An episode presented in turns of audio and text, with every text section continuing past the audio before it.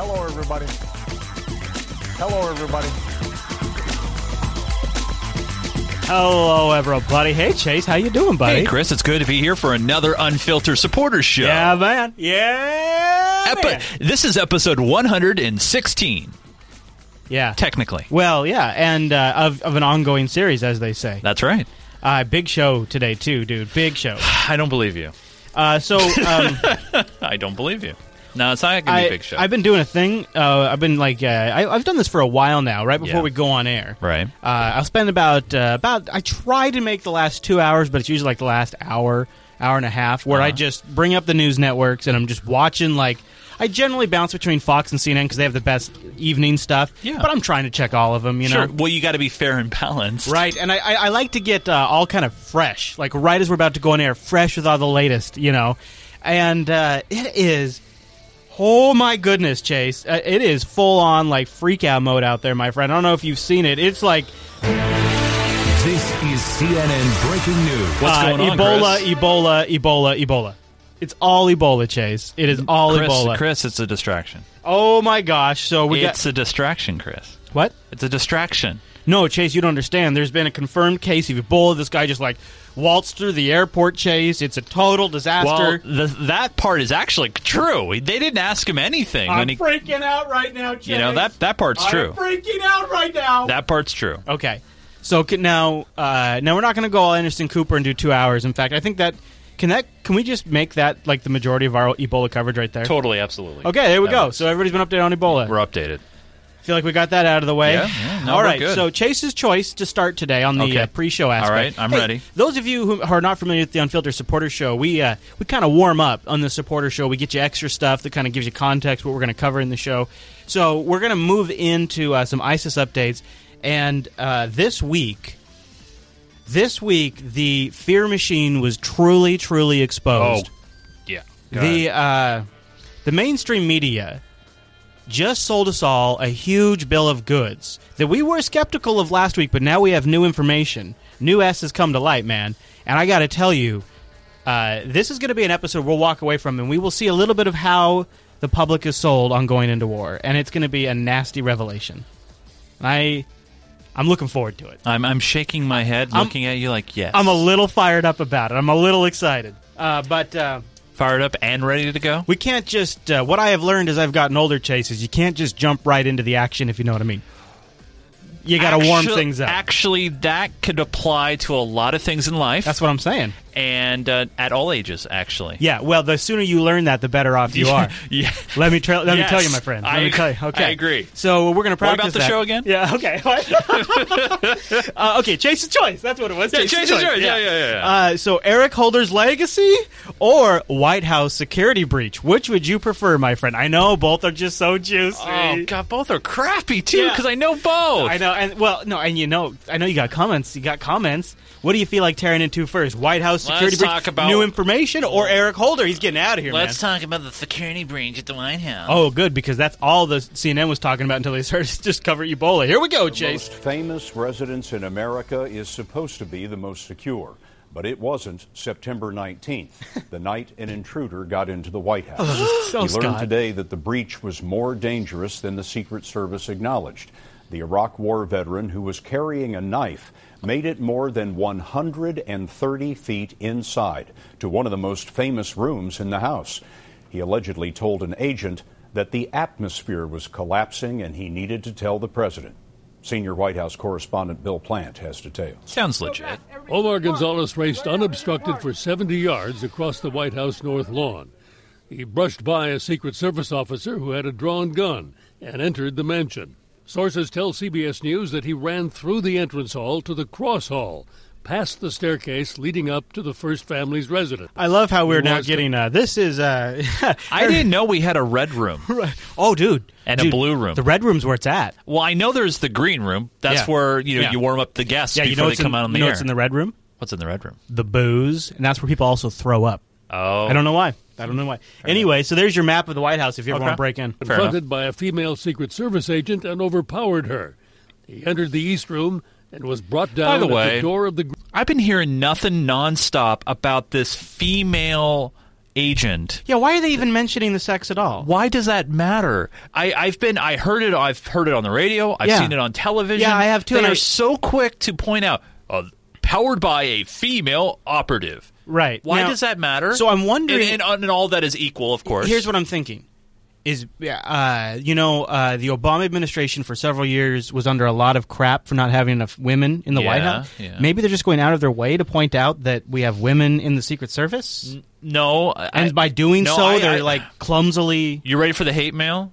And I, I'm sorry, ladies. Uh, I, I think they're, that that what they're trying to demonstrate is, oh well, women are weak and they shouldn't be in that position. I think that's what angle they're going after. I don't, I don't, I don't Hmm. believe that. I honestly don't. I've met some incredible women that would kick my butt any day of the week. I mean, Um, so I don't, I don't get that. I don't know why they have to consistently let everybody. It was a powered by a female agent. yeah, I've noticed it too, um, and I've wondered it. Uh, are the chat rooms pointing out maybe it's to set us up for Hill Dog? I don't know. Well, well, that would be worse, wouldn't it? Maybe I mean, it's more saying, Oh, well, we can push the oh, female oh, okay. aside. I'm a con suggesting that maybe it's to make him sound more like a bad guy, like because he was roughing up a woman. You know, playing you it. know a- what? I'll give you a ding on that. That's Yeah. that's a, that's a pretty good. he's a real lunatic because he pushed a woman. You know that kind of thing. You think maybe?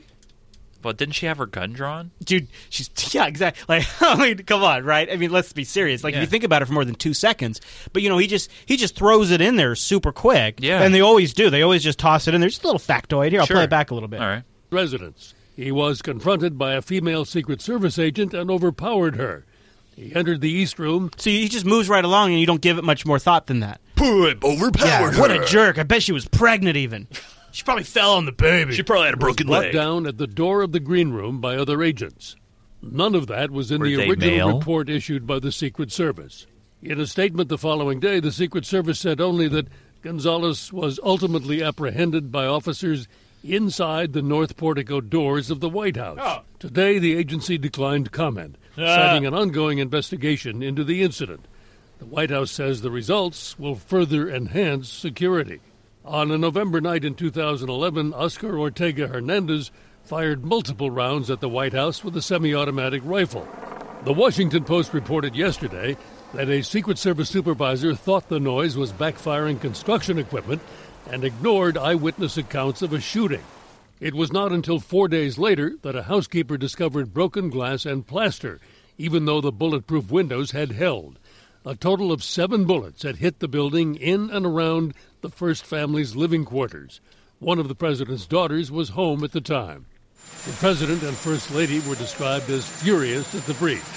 Utah Congressman Jason Chaffetz has been pushing to reform the security agency. One Secret Service agent that I talked to said, We just keep getting lucky. Well, we can't rely on luck. We have great men and women, but leadership and protocol, I got serious questions about that.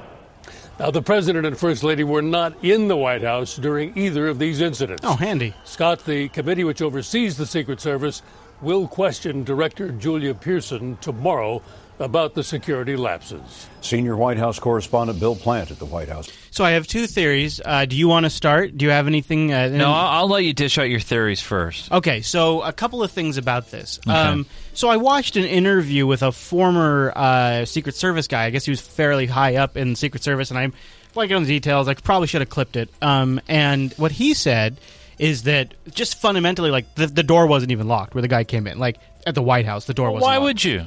Everybody's welcome. It's Uh, the people's house. It's the White House. Uh, and so here's the other thing he said. just kidding Is he that, said it's yes. been a steady decline since Bush created the Department of Homeland Security and moved Secret Service into the Department of Homeland Security was- out from Treasury. That's right. I was I was just going to say I, I've heard the same theory, and I think it's a good sound theory on that. Yeah, so quality, and ever since then we have had scandal after Yeah, scandal. This is yeah. not the first one. Nope. But then I have a secondary, more bacony track. Fair enough. That I should I start? Is it too early in the show to fry the bacon? You brought Dude, over? it's never early to fry bacon, right. especially this bacon that I brought over from Woodinville, Washington. Yeah, oh, oh, God, man, some thank you, by the way. It's very good. yeah, I love that maple flavor. That's tasty. Oh boy! So uh, here is my bacon. Just just throwing this out there is. Uh, I bet there's all there's all kinds of little events that happen. Uh, in fact, in the overtime folder in the BitTorrent sync, I have a clip that goes over just in the last decade the attempts at the White House. Right. Uh, so it's not a totally uncommon thing. That clip gives into more detail. But I wonder if we're playing it up a little more than normal because all kinds of things are happening all the time. What you have to realize about the news is they just choose to focus on certain things. All kinds of things are always going on. Yeah. It's what they elect to focus on that you sometimes have to look at. And I would suggest to you that perhaps, in light of all of this recent, you know, ISIS passports, 100 passports coming back into the U.S., homegrown terrorism, lone wolf, maybe they're trying to suggest and demonstrate that even the fortress of the United States of America is vulnerable to a crazy lone wolf terrorist. And it's not that that's not that they made this guy do this, but now that it's happened at the same time all this is going on, and it's not a totally uncommon event, you go ahead and play the hell out of it right now. You have hearing after hearing, Yeah. you have the head of the Secret Yeah. Service resign. You mean you Yeah. really make a big deal out of it? I, I've thought about that along the same lines too. I mean, when I first heard about this, whenever I hear about these one-off dudes who who go and they you know bum rush the White House, I always wonder, and this is probably Bacony as well. What if he is a an offshoot of a terrorist organization that we don't know about because they're not telling us. They don't want to tell us that and freak us oh, out. They don't want to Oh, no, freak us no, out. Of course, you never want to scare the public. Never want to scare the Never public. want to No scare the public about terrorism. But but what if what if this is him? This is a terrorist group testing security, kind of like a hacker that would I- well- would, would test. See, that's how you know a lot of this terrorism stuff is fake because that sounds like totally legit. Like if you're actually a terrorist, like there was this story about uh, this guy that was snipe shooting like the power grid Yeah. uh, down in like what was it California or Yeah, something? it was You hear about this? California. Yeah, uh, Transformers. Yeah. That would be the perfect little precursor to a larger scale attack. To just take a few things out, see how the see how they react, see how the public services handle it, see what surveillance there is, what information they're able to collect, and Yeah. then let it sit for a while and come back and reattack. However, I think this is here's a much more likely scenario. So the mm-hmm. guy's an Iraq War vet. Yeah, Now, how many vets do you want to bet? Go over there believing something Yeah. and come back fundamentally believing something completely different that changes their entire world. I bet you we have a supporter that's one of those people right now. I think we have a few of them. Yeah. And I think I think a lot of them are justifiably mad as hell. Totally. And I think that's why something we've picked up on on this show is there seems to be an undercurrent of fear of the vets starting with the Bush administration, continued in the Obama administration where the uh, like all like out of some of the people they fear the most in the US are vets, especially when it comes to law enforcement. Well, it doesn't help that our administration and government has totally belittled the whole VA situation. and- right. I mean, just, compounded. Yeah, and I yeah. think that's why they fear the vets is because they know they have a reason to be afraid. They legitimately have a reason. Yeah. They have been screwed with the VA system. They were lied to. They were sent into a senseless war into an area of the world that's just a hellhole. goes back to Desert Storm. and and now look at anything yeah. that was accomplished has now been erased. Yeah. And so.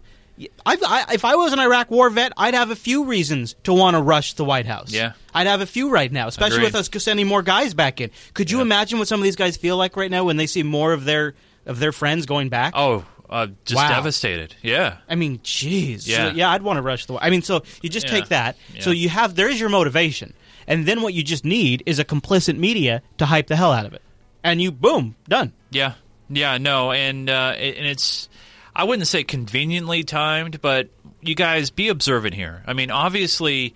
This is a serious situation. We don't want anybody just walking into the White House, whether or not they're a vet or just anybody. We just we don't want that. You know, we you know we want to have that trust and security.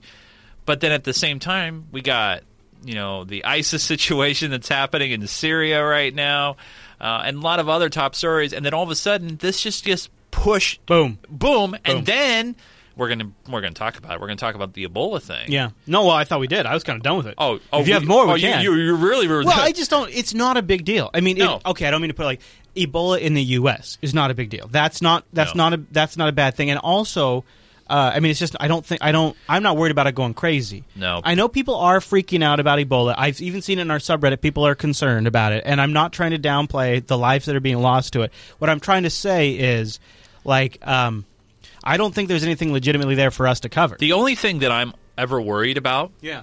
is the incompetence of our government in handling Oh, geez. well, Um, well, dude, that's why. Yeah, I mean, we're sending troops right, to, to, to right. fight Ebola. Yeah. And eh, yeah, I was listening to the radio on the way over here, like I, I usually do, and uh, they, uh, I, I, there was some British guy talking about the Ebola virus, and he was talking about how he, him and his team were in in Africa, and they were doing uh, research, and they were trying to learn treatment for this thing.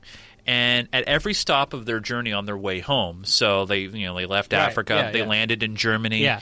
uh, then they landed in London, Yep. and then they landed in the U.S. Right. At every stop of the Right. journey, with the exception of the United States, they asked them questions. Right. They took their temperature. So you're referring to this uh, this uh, Rene Marsh or no this guy? I don't know the guy's I, name. I don't know the guy's name. Yeah. I don't know the name either. Uh, here, I'll play a little. We'll play a little clip. All right, we'll play a little clip, Chase. We'll play a little clip of it for you. The Liberian government tells CNN the infected passenger, Thomas Eric Duncan, stopped in Brussels on his way back to the U.S. Thomas Eric Duncan. We now know he boarded United Airlines Flight 951 to Washington Dulles, connecting to another United Flight 822 to Dallas.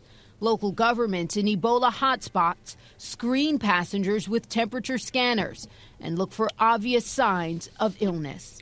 We've made sure that every single traveler who leaves that country is tested to see if they have a fever before they get on the plane. If they have a fever, they don't get on the plane.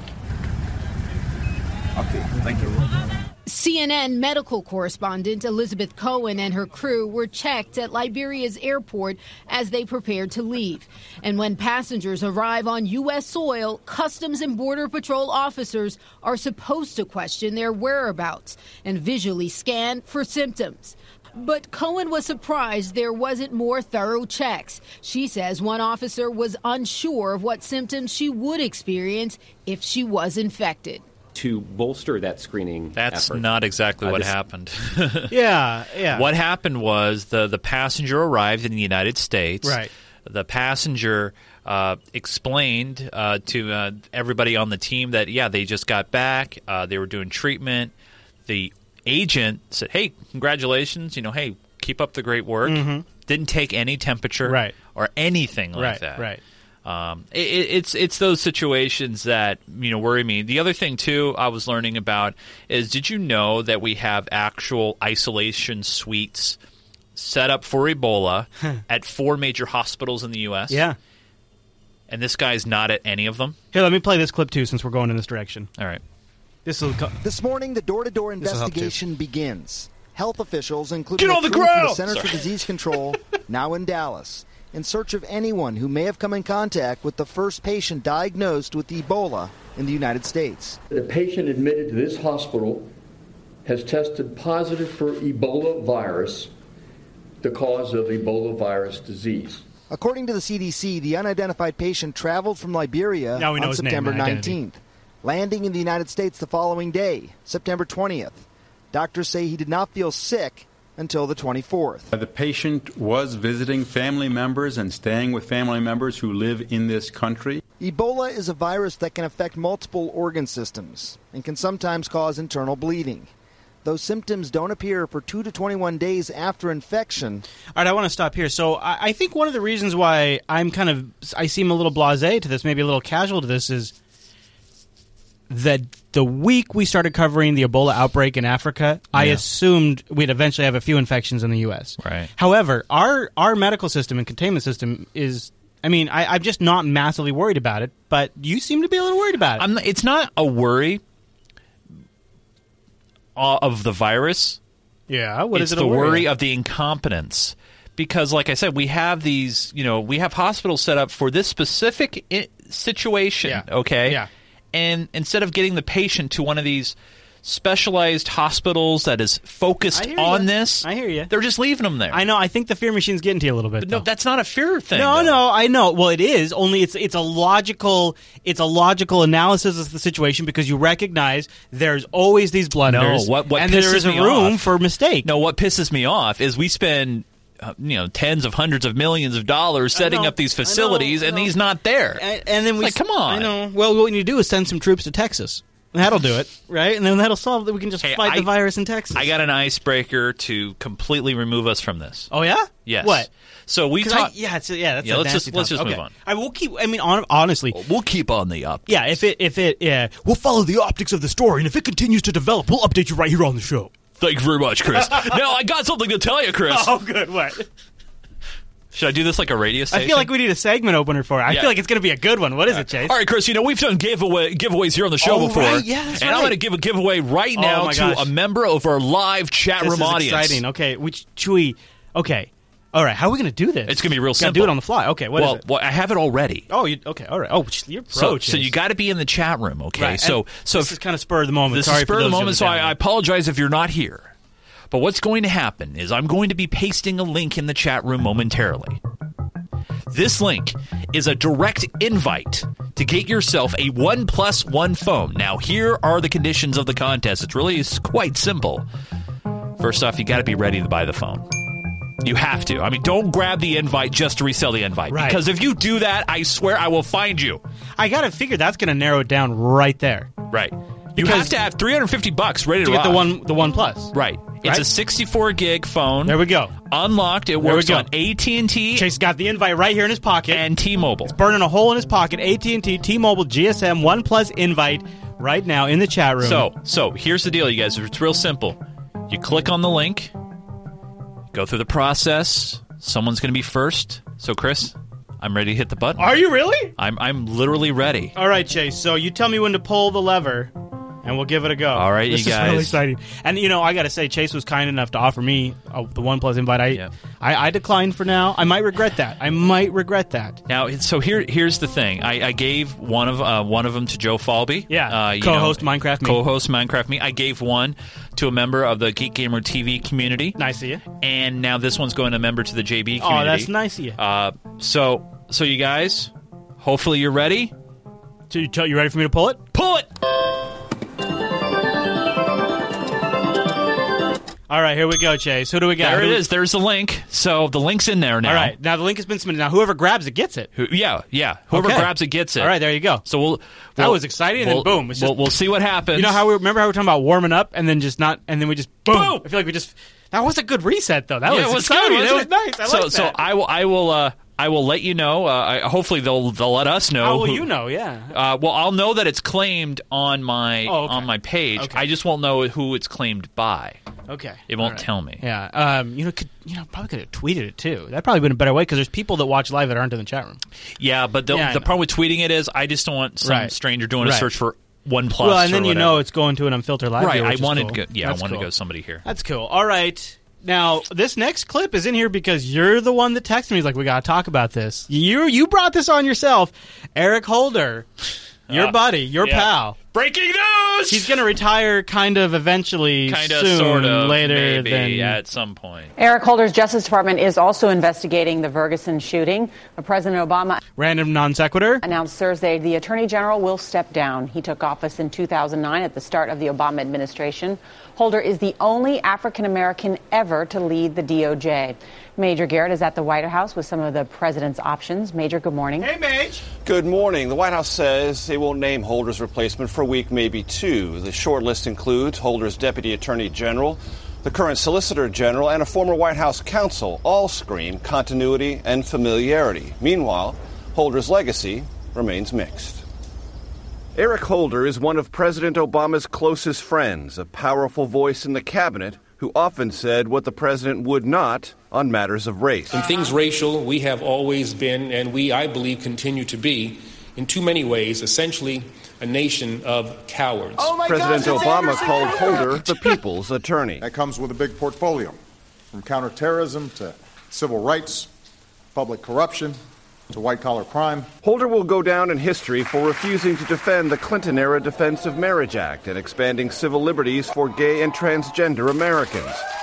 Holder made history of a different kind as well. The resolution is agreed to. Becoming the only attorney general held in contempt by the House of Representatives. I'm going to be honest. I didn't think CBS would go this direction in the report.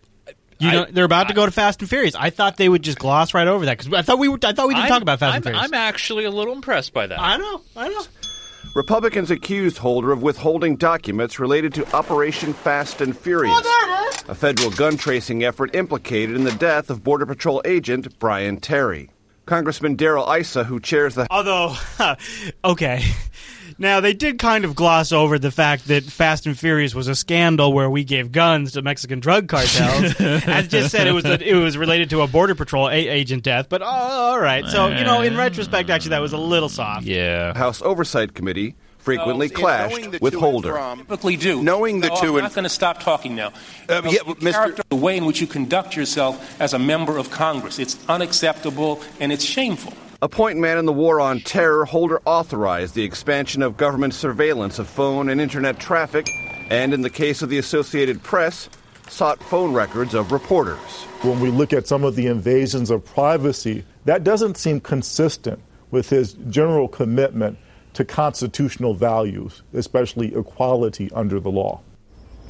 Top contenders to replace Holder include his deputy James Cole, the former White House counsel Kathryn Ruemmler, the current Solicitor General Donald Verrilli, Preet Bharara, who was the U.S. Attorney for the Southern District of New York, and Jenny Durkan, America's first openly gay U.S. Attorney, who just stepped down from that post in the Western District of Washington State. Oh, interesting. She just Eric stepped down. Holder's Justice Department. Uh, I. Uh, By the way, that that package, with the exception of the the softball-ish, you know, arms, you know, Yeah. Fast and Furious Yeah. thing, Pretty good. Pretty good. Pretty good. Not Yeah. bad. Yeah, that's why I left the whole thing in. Usually Yeah. I'll cut them up, you know? Yeah. I left the whole thing in. And I figure, too, uh, like, looking at this, uh, uh, I, I wonder if, I, could it be, could we be so fortunate that perhaps the Obama administration is preparing for heads to roll over some of the NSA stuff? Because it is interesting that he was, you know, when it comes to the legal aspect of authorizing the warrantless wiretapping and the all-in collection of the internet, Yeah. that his name is on that legal authorization. So I Yeah. wonder if moving him out of the way is to insulate from some uh, upcoming.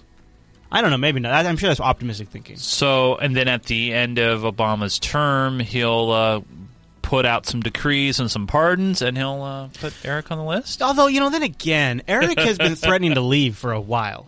Like this is not a first. This is not. In fact, I think when Obama, I can't What's your prediction of what is he going to do? Is he going to do the uh, the uh, speaking circuit? Is he? Oh, is he going to Oh, go? my gosh. Come on, we got to make a prediction I, here. I, I believe that Eric Holder lives with a deep, dark guilt. When I look at that man, he looks like a man that sold his soul. So I would think he's going to disappear and into a life of despair. But maybe not. None I- of these guys seem to do that. I think so. he's going to take some time. He's going to let. You're going to uh, red book this? I, I You think gonna I'm red book? I got the red book out right here. Well, yeah, we should both. All right. here So, you- how are you say he's going to take time off? How long? Oh, oh. I think we before we go there, I Oh, think what we got to talk about is a little caveat to this retirement. Oh, Homeboy's sticking around. when uh, does it happen? Not until uh, Congress approves his replacement. So, A, they don't even have the replacement selected yet, and B, We got elections to and, deal with. and then they got to the Senate or somebody, some some bunch of assholes is going to have to Senate the Senate is going to have to approve this guy. Yeah. That could take forever. So, I'm going to say before the 2016 election, but Well, I. 20 yeah 2 years yeah he, he'll be out within 2 years sure well, but why yeah. would you announce it now if you're not going out within the next that's next true. 6 months That's true. that doesn't make sense Yeah, that's true. That's true. That's true. So no, he'll be out within the next six months. Um, I believe the attorney general is going to be female. I don't know. You think which, it's going to be the uh, I don't know which one. the the gay one that just stepped down? I don't know. Um, possibly, but I think to line up with the Hill Dog situation. Yeah. I mean, what That'd she, be good. She would like that. So you think the next one's going to be female? You're going to put that? I'll put that in here next. Yeah. So that's a chase prediction. Yeah. Uh, I think it's going to be female just because of the fact, I mean, you've already predicted Hill Dog's winning in a landslide anyway. So if that happens, I mean, I mean, Obama's black, Eric Holder's black, Clinton black, uh, not black, but female, Female.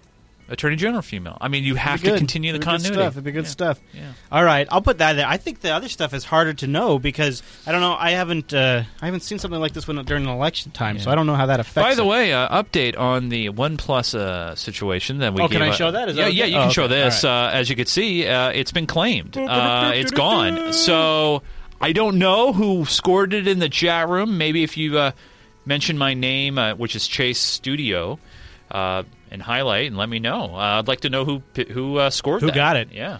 Uh, okay, so moving on, we got to get into some of our stuff. So now we're going to Yes. start circling in onto our main topics now. Okay. This is kind of how the pre-show works. Uh, for you noobs, God, get off my sack, okay? Uh, let's start with the FBI identifies the uh, guy behind the ISIS beheading. Uh, another story that uh, your buddy and mine, Chase good Nunes, yeah. was on top of uh, today. American warplanes attacked ISIS again overnight in Syria and Iraq. Airstrikes hit targets in eastern Syria and near the Iraqi city of Kirkuk. New video shows Wednesday's first attack on oil facilities that produce much of the terror. The group's terror. in London this morning, Prime Minister David Cameron called for Britain to join the air war as part of a wider involvement. We'll have more on that. I'm going to skip ahead from that part because uh, I don't want to spoil uh, our goodies there. Uh, all right, here we go. Here we go. This is the part where they've uncovered the beheading guy. James Comey said, quote, I believe we have identified him. He went on to say, I'm not going to tell you who I believe it is. Wait. Yeah. By, by the way, f- funny funny story about Jane James Comey. Uh, Comey. Comey. Comey. Comey. Whatever. Comey. Com- Seriously. You know he's in the Seattle metro area. He's Yeah. visiting the field office here. Do you know he's a piece of crap? Yeah, yeah, I knew that too. uh, let me play. Uh, let me see if I can. Uh, I'm going a little out of order here, so give me just a sec. But Yeah, no uh, problem. Uh, I want to play uh, some uh, some of these clips for you. Let's see if I have them on here. I might not. I'll dig them up later. Uh, so that he he's this he's a guy who who believes that the best way to have security is by having the government have a back door into uh, everything, and that the best way to have security, uh, or I'm sorry, best way to have liberty is more security. Here, let me play the first clip where you can see what a d-bag Comey is. Sure. Uh, I reject the notion, uh, the framework of trade off, right? Of balance between security and liberty. This the guy that runs the I reject that trade off because I believe the most effective security is that which enhances liberty. Um, if I imagine in my mind's eye a, a city park where gangbangers are hanging out in a way that allows uh, them to dominate the park, but not to allow children or grandparents to use that park.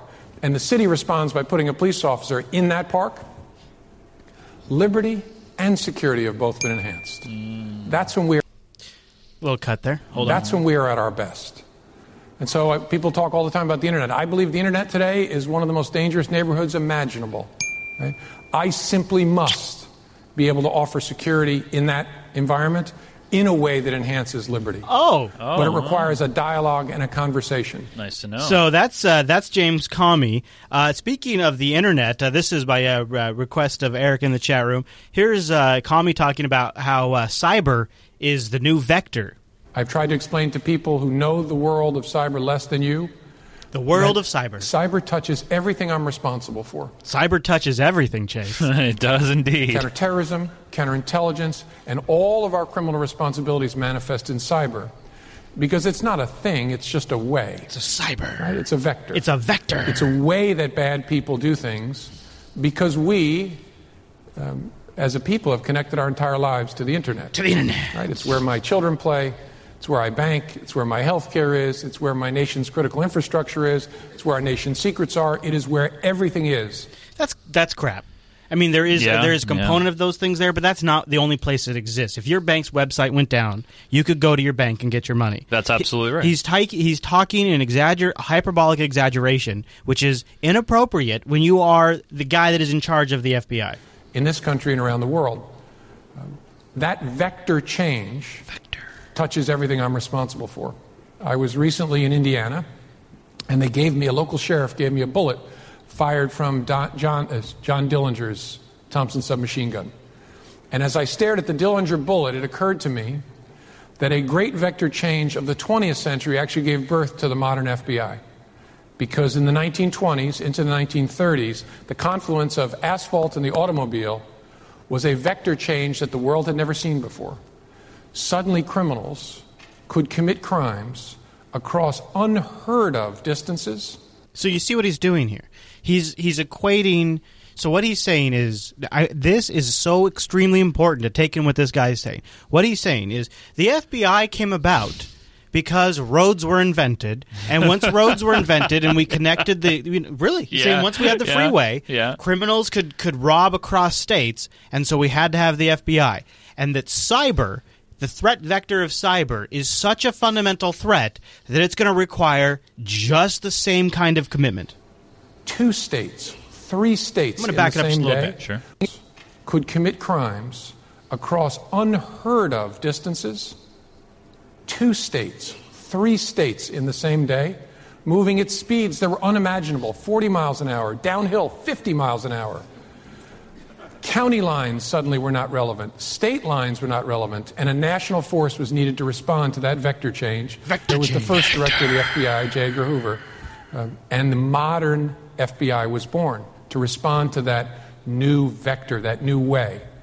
So as I stood there staring at the Dillinger bullet, it occurred to me that Dillinger um, could not do a thousand robberies in all 50 states in the same day in his pajamas from halfway around the world. You see how he's framing this? Yeah. You see how he's saying like we are up against the biggest criminal threat ever known to humanity. It has never been this big. That's what today's vector change represents. Right? The unheard of distances of Dillinger and his ilk. So imagine the amount of power. If he believes this is the scale of the threat, imagine what he believes he must need in proportional power to combat that threat. The speed of Dillinger and his ilk are infinitely smaller and more narrow than the speed at which and the distances over which the threat moves today. Okay, so if the enemy you have to fight is infinitely smaller and faster and more capable, how much more capable, how much more power must you want as the FBI? Yeah. Right? The internet moves at 186,000 miles per second, which is the speed of light. Okay. The notion of county lines, state lines, international lines, normal concepts of venue and space and time are blown up by this threat. Right? I was in Indianapolis. Right. Shanghai is next to Indianapolis on the internet. Oh, oh, oh. There is, the space and time right. movement of the threat on the internet has shrunk the world to the size of a pin. So, if we're going to be effective at the FBI at responding and meeting our counterterrorism threats, our counterintelligence threats, and all of our criminal threats, we have to be able to operate effectively in cyberspace. So I have to be able to recruit, hmm. retain, hmm. train, uh-huh. equip, and deploy against that threat. Hmm. So, uh, do you want to hear how they're going to do it? Do you want to hear more? Oh, yeah. You're Let- not going to believe this. How, You know Chris? what's not good enough? Having the NSA. So, you know what the FBI needs? Their own entire intelligence agency. That's how you Who's fight been this. traveling to that country? Who do you know who went back there? Who's studying the hard sciences from that country? Get me lots of stuff, bring it back, and smart people will figure out what we're going to do with that and who needs to know that. Uh, because I believe this has to be part of everything the FBI does, I have taken the Intelligence Directorate and taken it out from under the National Security Branch. The moment I walked in the door and looked at our organization chart, I said, that doesn't make sense to me. Because if I'm trying to drive this integration, this way of thoughtfulness into everything we do, what's that doing sitting under the National Security Branch? Listen to what he's saying. He's saying he took the National Security Directive and he moved it under the FBI. I want it part of criminal. I want it part of cyber. I want it part of everything we do here. They want to integrate intelligence analysis, NSA style analysis, into everything the FBI does. And so I took it and created, with Congress's permission, Which I don't, I never remember hearing about this. an intelligence branch. We last had an intelligence branch when Mo Baginski was running it. Which failed miserably. Mo Baginski was from the NSA. This bombed. It was considered a dramatic failure when Yeah. they tried to erect this because there was massive turf wars between the CIA, the NSA, and the FBI. Um, and it may be fair to say that the Bureau wasn't ready for it then. It is ready for it now.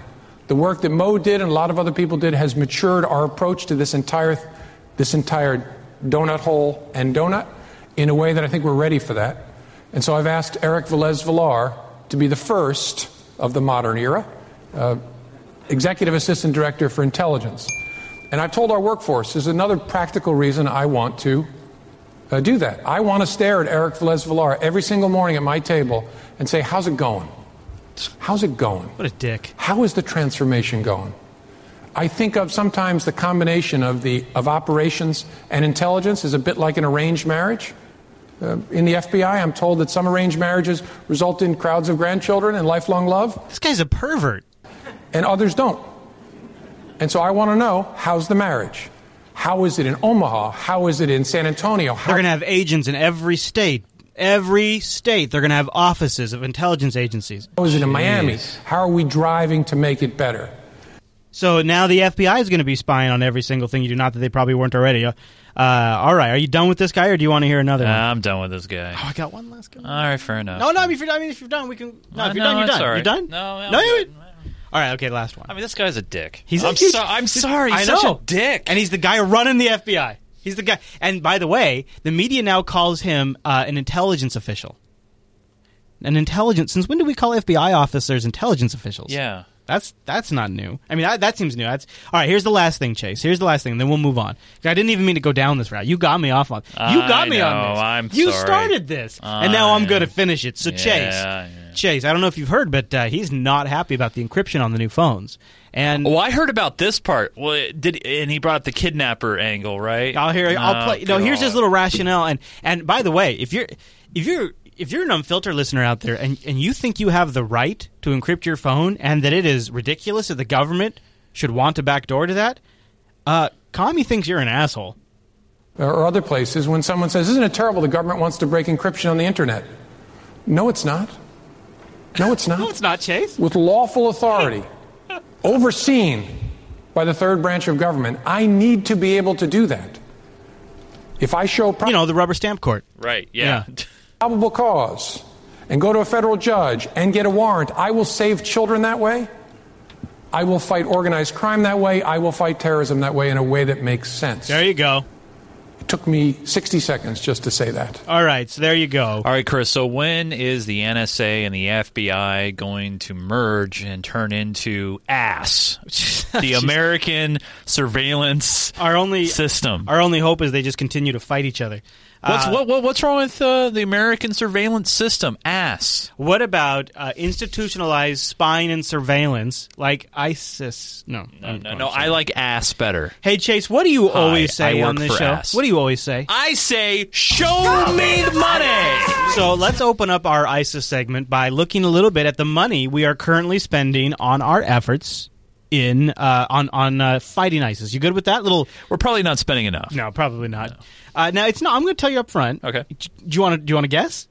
How a much? day, Well- and and it's Ooh, not ooh, crazy. a day? Uh, yeah. And how much are we spending? Okay. Okay. Hold on. Hold on. Hold on. Hold on. Let's do this one more time. Do you, not have to a, overdo you, have it. to, you have prices right? You, that's what you need. Oh, I've got this. yes, yes. All right, Chase. It's probably going to get us pulled off YouTube. All right, Chase. so, All right, how all much right. do you guess? It's not a crazy number, but how much would you pay for daily bombings of ISIS in Iraq and Syria? Uh, Bob, I'd like to uh, bid one dollar. One dollar, you bastard! No. no, I say I say ten million dollars a day. Shit, you just nailed it on the head. Well, the Pentagon says its bombing campaign in Iraq is costing taxpayers up to $10 million a day. Shit, yeah! But according to a leading Washington based think tank, the bill is even higher. I didn't see that, by It's the way. I estimated swear to God. air assault has already cost between $780 and $930 million. Igor Piskunov has the details. This may not be pleasant news for American taxpayers, but the same cannot be said for the Pentagon's top four military contractors. In fact, stock prices for Lockheed Martin, Boeing, Raytheon, and General Dynamics went up by 19% compared to last year, which is pretty impressive stuff if we compare it to the 2.2% growth of Standard and Poor's 500, the 500 largest companies listed on the New York Stock Exchange and Nasdaq. For some, war is a lucrative business. For instance, Look at that one. Tomahawk missile costs around 1.5 million Uh, US dollars, and if you- Do you think that was RT just really screwing up, or do you think they Somebody, decided? no, someone was sleeping in the director's chair. I, but wouldn't they cut that out? Like, let's play that again. Th- For those this of, is a package, right? those of you on the audio, yeah, exactly. Yeah. Those. This is not. This is not a live feed. This was a package. Yeah, but they- the but the thing is, they probably maybe I'm sure maybe they mixed it live. Well, maybe they were pressed for time; they couldn't get a cut. It is Uh, RT. Those of you that are li- watching the audio, uh, they accidentally like went to the Yeah. wrong camera, which is just fun to just kind of Yeah. point out, I suppose. Yeah, yeah. It- that's all. R- ready one, go one. a lucrative business. For instance, Uh-oh. one Tomahawk Uh-oh. missile Uh-oh. costs VLC. around 1.5 million US dollars, and it's reported that U.S. forces can launch dozens of these in a single attack. Well, there you go. One Tomahawk missile, 1.5 million. Uh, so anyway, I knew it was ten million bucks a day. I just yeah, had you a feel- nailed I mean, how did you nail that so hard? What was up? How did you know? honestly, I You just had a sense for it, Chase. well, yeah, it's one of those things where Just get you know once you get to be an old war hog Here- like here's you, what right? here's here's what you here's what you do. Uh, thanks for the Bill O'Reilly. Uh, You've what- covered how many wars with a pen, Chase? with a, no, with a microphone. with, a, microphone, and a keyboard. And I, kn- I know, like, if I, I my first gut would be like, ah, about a million bucks, but then I'm like, no, this is government times ten. Yeah. ten. Right. That's exactly it. All right, we got to keep moving because we got so much to get into. Come Uh, on. So the thing that one of the developments around the whole uh, bombing of ISIS has really been the internal politics now in the U.S. Now we're all taking a moment to reflect and blaming why we didn't know about ISIS. And uh, just like uh, taking a page from the Bush playbook, Obama goes to blame the intelligence agencies. So now we're going to take a little look at uh, how the that's rise played of out. ISIS, also known as ISIL, was a surprise to U.S. intelligence. President Obama acknowledged that and another intelligence failure to Steve Kroft in an interview for 60 Minutes. How did they end up where they are? in control of so much territory. Was that a complete surprise to you? Well, uh, I, I think uh, our head of uh, the intelligence community, uh, Jim Clapper, has acknowledged that I think they underestimated uh, what had been taking place in Syria. I mean, he, he didn't say that, just say that we underestimated ISIL. He said we overestimated the ability and the will of our allies, the Iraqi army. Which is, I mean, not. I mean, that is the same line we heard for so long. It is, it is astonishing to me that they're actually just repeating the same stuff they used to say. Underestimated ISIL. He said we overestimated the ability and the will of our allies, the Iraqi army, to fight. That's true. That's absolutely true. And I've and, And these are the people that we are now expecting to carry on the fight. Well, here's what happened in Iraq. Um, Break it down. When we left, we had left them a democracy that was intact, a military that was well equipped, and the ability then to chart their own course. And that opportunity was squandered over the course of five years or so uh, because uh, the Prime Minister, Maliki, uh, was much more interested in consolidating his Shia base and very suspicious of the Sunnis and the Kurds who make up uh, the other two thirds of the country. What's the end game? Uh, I'm not going to speculate on failure at the moment. We're just getting started. Let's see how they do. I think that right now we've got a campaign plan Wait, that wait.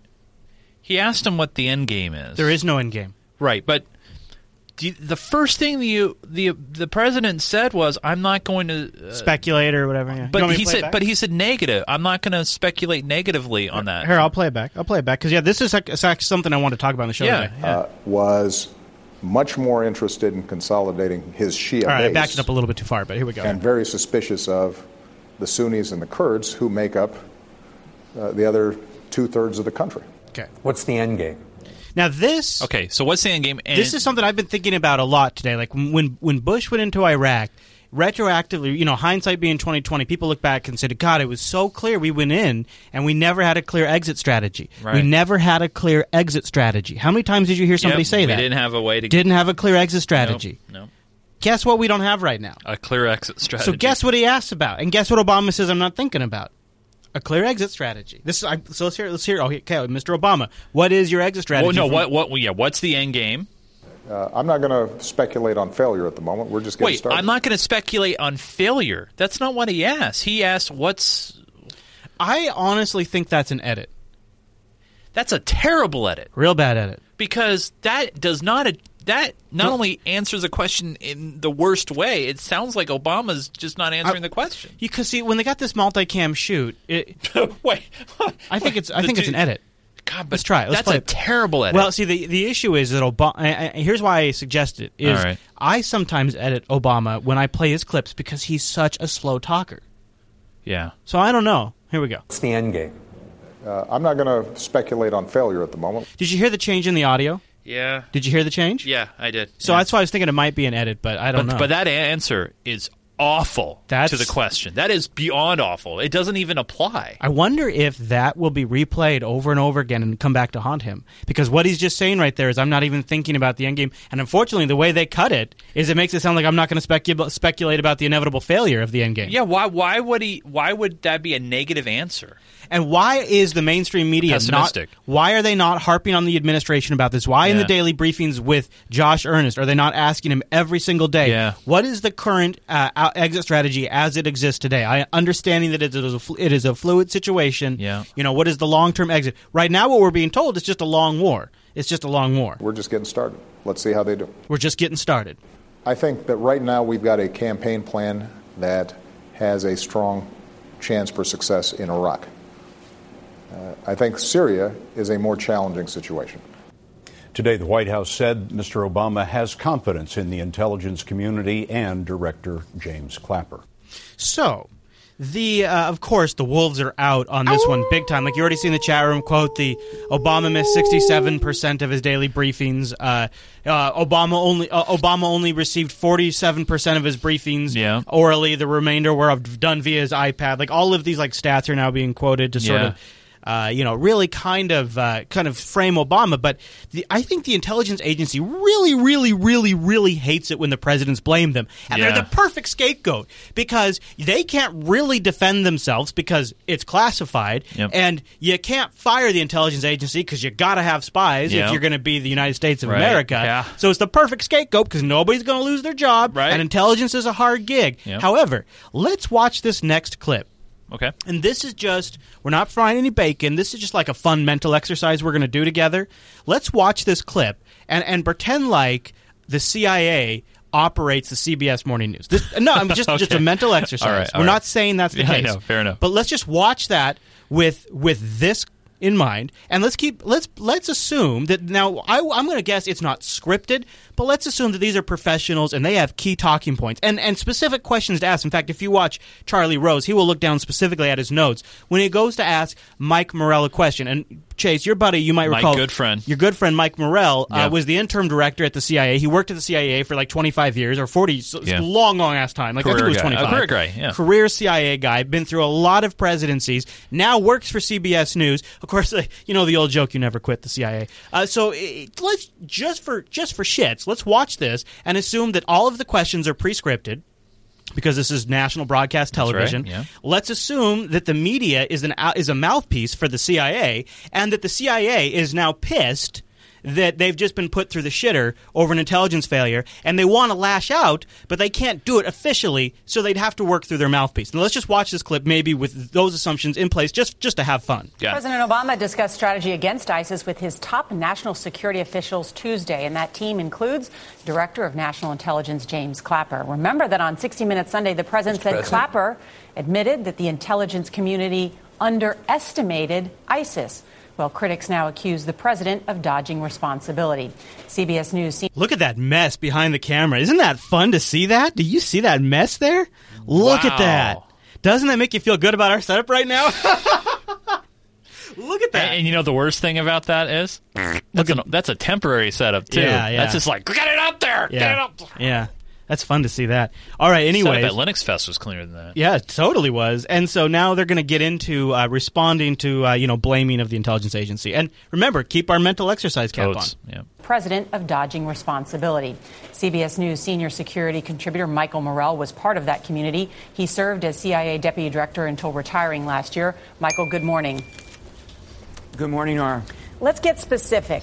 Did the That was a intelligence community underestimate the threat of ISIS? So there is um, what we call strategic warning um, and what we call tactical warning. Um, Nora, strategic warning is it is going to be a really bad winter. Uh, tactical warning is it is going to snow two feet next week. Um, and what happened in this case is that there was strategic warning. The intelligence community said ISIS is getting stronger uh, for a variety of reasons, and the intelligence community said the Iraqi military um, is is getting weaker. And let's be What clear that, that do- warning that what we- warning has been going on for more than a year, right? Cor- correct. But what the intelligence community didn't do, Nora, was say next week or the week after next, ISIL is going to make a major move in Iraq. And what we didn't do is say that in response to that, the Notice he's still using we. Uh-huh, You- uh-huh, several uh-huh. times. Yeah, oh yeah. Iraqi military was going to fall apart. Can't Michael, get it out of them. strategic warning is something. Yeah, Michael, did the intelligence community need, say- need to do that? Because in February, I mean, excuse me, in January, Fallujah fell.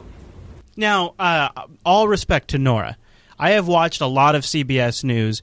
I do not believe that was a genuine question on her own. Uh, Oh, and you think it was?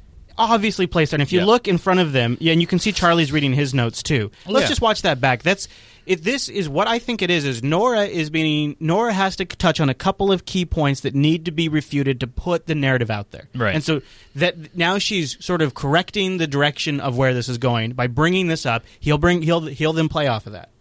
Yeah, Michael, did the intelligence community need, say- need to do that? Because in February, I mean, excuse me, in January, Fallujah fell.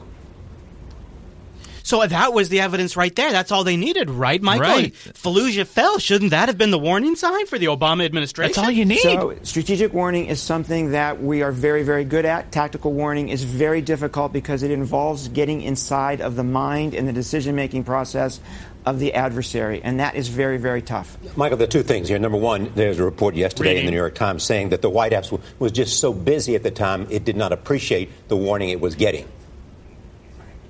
So that doesn't make a lot of Did you sense. to hear me, that? Charlie. Yeah. Right. Right. Yeah. That might have been just one of his co-hosts, just to you know agreeing. But yeah, I thought that was interesting But too. I thought there's only uh, well, I think there's the female co-host. Where's the other dude? I don't no, see it's on the- Charlie, it's Nora, and it's uh, it's um Oprah's friend. Um, uh, uh, uh, uh, but that did, Gail. that sound like a male voice. Getting. So that Oh, doesn't make a lot of sense to me, Charlie. Um, there are a lot of individuals across the national security community who see the intelligence. Um, it's not the president's responsibility to react to the intelligence he's seeing. It's the responsibility of senior officials across the national security community. They should have reacted, I think, and they should have got together and say, okay, what do we do about the strategic warning? Okay, the other thing is that the intelligence community, it is said, is upset about this, what the president said on 60 Minutes, and is pushing back. So I think two things. One is Now, this I thought was a good, like, non-answer answer. He essentially uh, starts to refute what Charlie just said, but then essentially confirms it in a way. Like, it, it's kind of odd. It's he, it's it's both an answer and not an answer. I think at lower levels of the intelligence community, people that haven't experienced this before are probably um, feeling this for the first time and reacting a little bit. But I think at senior levels, people are not upset. You know, there is a saying, Charlie, in the intelligence community that there are no such things as policy failures, only intelligence failures. Every president that I served with did this, and I think every future president is going to do this. So I don't think at senior levels, people in the intelligence community are upset. Mike, thank you so much. So that to me kind of felt pre-set up, little like let's just get the the, the intelligence agency side of the story out there. Right. Uh, all right. So uh, any thoughts on that before we No, jump forward? no. Moving on with our ISIS coverage then, because I want to get to the next stuff. Yeah. Uh, again, we're being told that the moderate forces will be a key to making all of this work. The moderate forces in Syria, the moderate forces that we expect to now fight ISIS and the Assad regime. These are the that key. withdrawal in 2011 left Iraq's army to weaken and finally collapse this summer when ISIS extremists attacked. The U.S. launched more airstrikes today against 11 ISIS targets in Iraq and 11 more in Syria. The idea is to support moderate local forces like the fighters Clarissa Ward met today. These are the men the U.S. is counting on to fight ISIS. Members of the Hazm Brigade, a moderate rebel force of roughly 4,000 fighters. So what are they shooting at right now? Is this just B-roll? Yeah, but it's supposed to be them. Right. This is but- supposed to be the moderate fighters. But they're maybe they're this is really old B-roll. Just shooting off into the distance? Or or they're fighting somebody, but it's old and we don't know. Whoa, They have that's a received big weapon. sophisticated anti tank missiles from the U.S. and will head to Saudi Arabia soon for training. But despite their partnership, the group's leader Hamza al Shamali told us he had no warning of last week's airstrikes. We saw it on TV, he told us, like everybody else. So, what was your reaction? We were shocked. We're supposed to be allies, he said. We should have been informed before the event.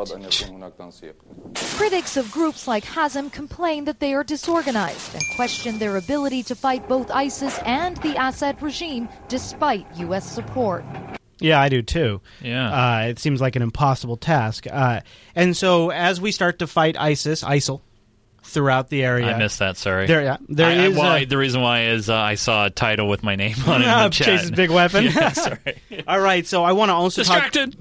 This coalition that uh, you've been a real big fan of since the beginning is uh, building support uh, with your buddies from across the pond. Good the administration says the world is united against ISIS after a critical week rallying the international community at the United Nations and launching the expanded air campaign in Iraq and Syria.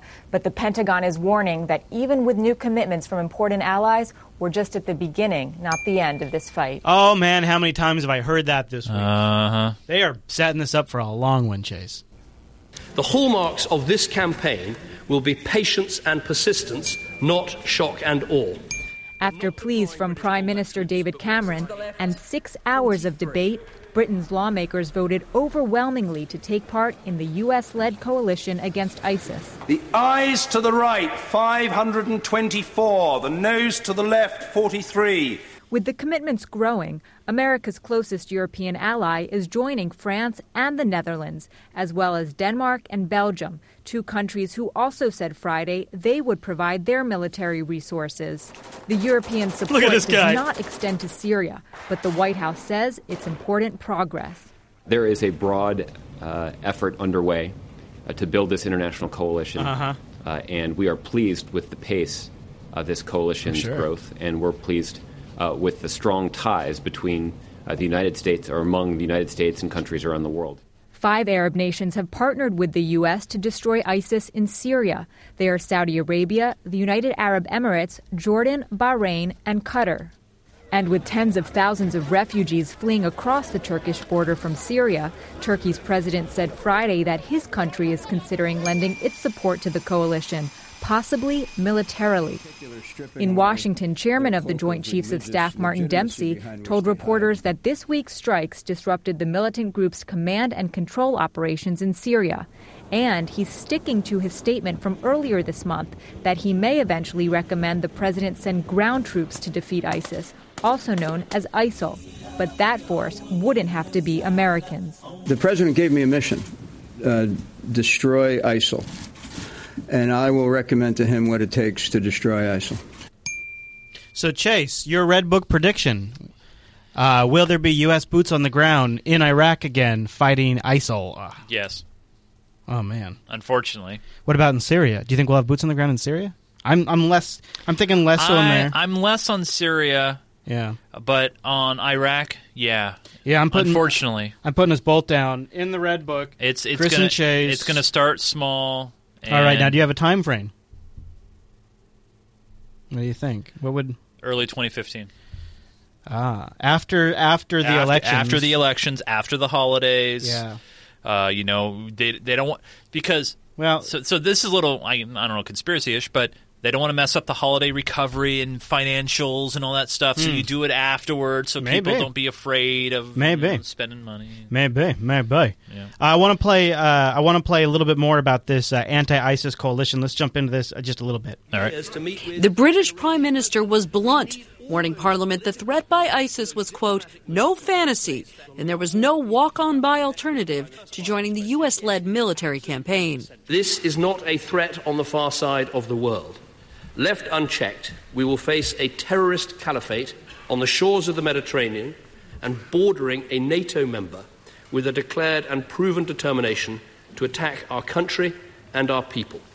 For seven hours, David Cameron fielded tough questions on the goals of airstrikes in Iraq. It's a civil war, a quagmire into which Britain should tread at dire peril. Can you assure us that all the, the parties within Iraq also support this intervention, in particular the Kurdish political leadership? Uh, what I can be clear about is having spoken to um, the Kurdish leaders in Iraq and having spoken to the Iraqi Prime Minister, they've both been frank that they want our help. In the end, lawmakers approved a limited deployment, but only in Iraq.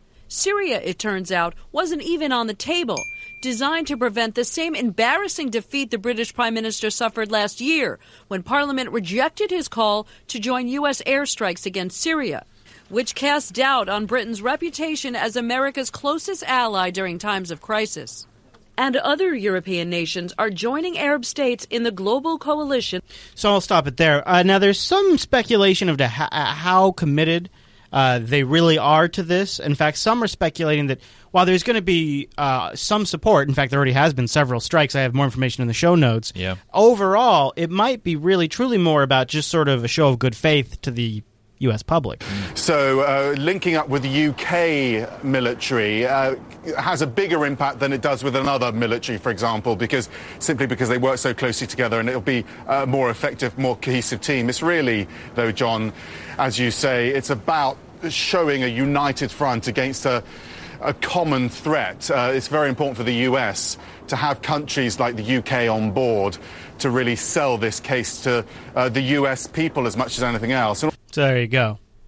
Uh, and that was just a little clip I picked, uh, picked up there. You ever watch Parliament, by the way? Yeah, it's great. I love It's British so Parliament. much better than ours. So I- much better. Well, the one thing is uh, that that particular segment that you saw, that's uh, the, the Prime Minister's questions. That's when members of Parliament can just straight up ask questions. Yeah, yeah. I would love to see that here. God, I would love to see that here. Yeah, well, it would never happen.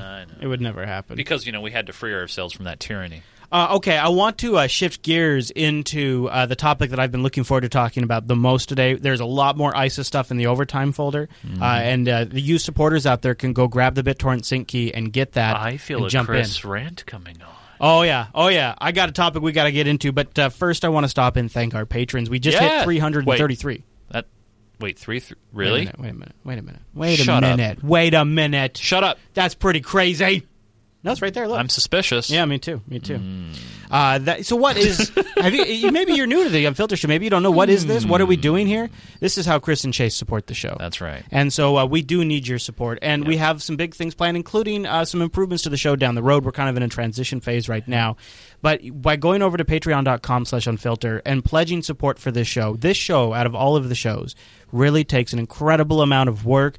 Research and just storage and time to go through all of the clips, analyze the best stuff, and bring it to you guys. Yeah. And as as part of being uh, an unfiltered uh, Patreon, you get access to the supporter show, but you also get access to the BitTorrent sync, the oh yeah, buddy, oh yeah, buddy. I was the, giving you a ding for the behind the scenes information, the show notes, all of the stuff, really the source code that puts this show together. Yeah. And uh, if nothing else, having having having every couple of episodes, you know, that number tick up a bit shows us that there's still a continued interest in what we're doing. Right. That is really truly important, just because of And- the amount of work the show takes. And and it's not it's not just that it, it's the power of, of, of crowdsourcing, which is re- which is really cool because when you all it takes is just a handful of people uh, to just contribute to something major. I mean, you look at the guy, for example. Here's the thing.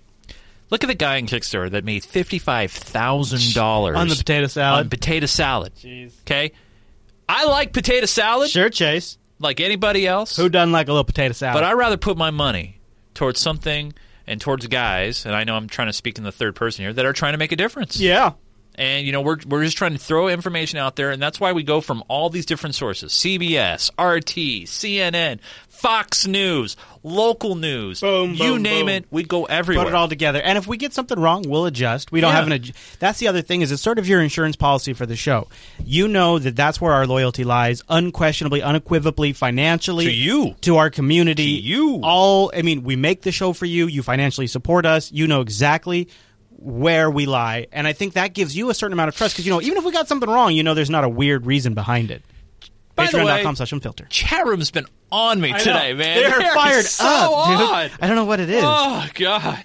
All right, uh, I, I got we got to get into my favorite topic of the night because Okay. uh, first of all, it validates a deep down skepticism I had all episode that I didn't verbalize, and I regret I was kicking myself for not saying Mm-hmm. Okay. it. And now this proves that I should have. So I'm going to, from now on I will. And second of all, it beautifully demonstrates how the media works in hand with the government to scare the public and sell us on a new war. Okay. So Chase, last sir. week, do you remember when we talked about the Khorasan group? The Khorasan group that we Yeah. bombed? Oh, Coruscant, yes. Yeah, this was for those of you that don't remember this when we launched our first airstrikes into Syria and Iraq to get ISIL and ISIS. The first group we struck wasn't ISIS, but the Khorasan group. Those of you who didn't watch last week's episode, this clip will remind you of the threat that the Khorasan group presented. This is a group of, of uh, Al Qaeda veterans that come from, some of them from Pakistan, some of them from, from Yemen. Uh, the Al Qaeda affiliate in Yemen, which is obviously uh, uh, attempted attacks against U.S. airlines. All right, here's the bullet points. An Al Qaeda, an Al Qaeda affiliated group, number one on the list. An Al Qaeda affiliated group, number two on the list. Pub- plotted attacks against Western Airlines. Number three, trained in camps for Syria.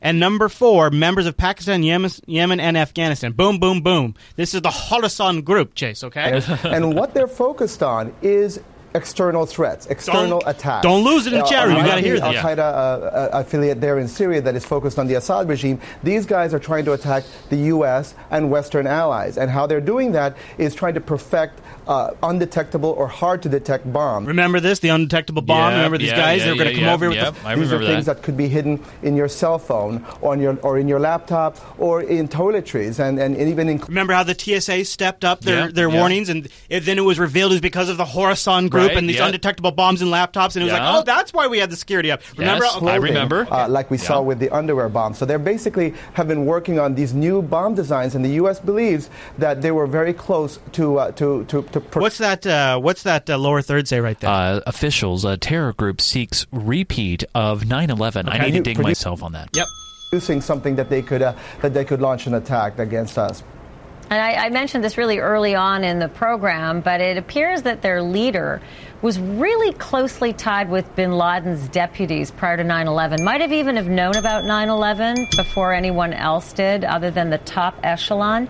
But he's about, what, 30 or so years old now? He was 19 33 back years then? old.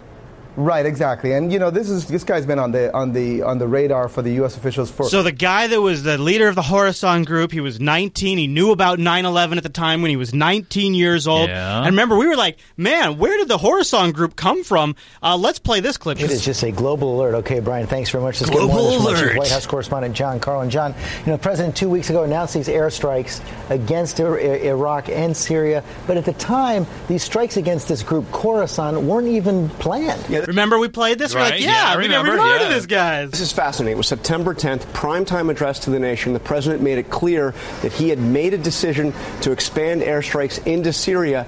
Khorasan was not part of the battle plan, was not on the list. The reason why they decided to add them is because there had been reporting about this group and about how U.S. Okay, listen to what this man just All said. right, The okay. reason why they decided to bomb them is because there all of a sudden have been reporting about the Khorasan group. Since there was reporting about the Khorasan group, they had to bomb them. Add them is because there had been reporting about this group and about how U.S. officials were concerned about it. They were concerned that reporting was going to drive the group underground. Uh-huh. They would miss their opportunity to hit them. They were also concerned that once those uh, bombs started dropping on ISIS, that they would also run to ground So and they would miss the the opportunity. Okay, all All right. right. So that's why we had to strike the Khorasan group. Okay, Okay. Chase. All right. Turns out. All right. There is no such thing at all. No such thing as the Khorasan group. Hello, everyone. I'm Abby Martin, and this is Breaking the Set. Hello. Remember last year when Obama tried to bomb Syria without congressional or UN approval, but was stonewalled by enormous public pressure? Well, the empire never lets a little thing like public opinion get in its way, which is why it turned to another tactic to get people on board with yet another illegal war. Scare the hell out of everyone. See, for weeks, the corporate media was fear mongering us about the threat of ISIS to establish a global Islamic caliphate. But once intelligence officials and even Obama himself admitted that this extremist group actually posed no imminent threat to the U.S., they had to think of something else. Enter the Khorasan Group, an organization comprised of veteran Al Qaeda fighters and jihadis from Afghanistan, Pakistan, and Europe that allegedly traveled to Syria to link up with al Nusra. According to an AP report on September 13th, the group, quote, poses a more direct and imminent threat to the U.S., working with Yemeni bomb makers to target aviation, American officials say. So American officials say this is the reporting that that ABC reporter was saying started to drive. This was the reporting that they used to justify the bombings when the reporting was originated by leaks from officials. So officials leak a story, and then because that story picks up in the press, they now have to go bomb the guys because there's being stories written about it when they're the ones that, that source the stories in the first place. So follow this thread here. According to classified U.S. intelligence assessments, the Khorasan militants have been working with bomb makers from Al Qaeda's Yemen affiliate to test new ways to slip explosives past airport security. And see, in, in last week's show, when that part came up, I said that sounds like so much bullshit. Why do they always go to this Yemenis bomb maker? It's, it's always Dianne Feinstein. She's always talking about ban- bombs and underpants. It is bullshit. and it's uh, like it's like their go-to. And I was like, this doesn't smell right. Oh my God, a new terrorist group that actually does pose a threat to the U.S. and could be boarding airliners with toothpaste explosives at any minute. Yes, that narrative was picked up by almost every establishment journo across the corporate media who seemed giddy to have gotten such a scoop from anonymous government officials. One small problem, though the group was entirely concocted by the government.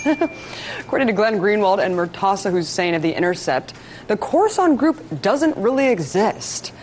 In fact, a Nexis search shows almost no mention of the name before that AP report. Former terrorism federal prosecutor Andrew McCarthy is also calling out the scam, writing, You haven't heard of the Khorasan group because there isn't one. It's a name the administration came up with, calculating that Khorasan had sufficient connection to jihadist lore that no one would call the president on. He's right. No one did. Instead, DC journals were eager to become pawns to regurgitate the carefully crafted propaganda.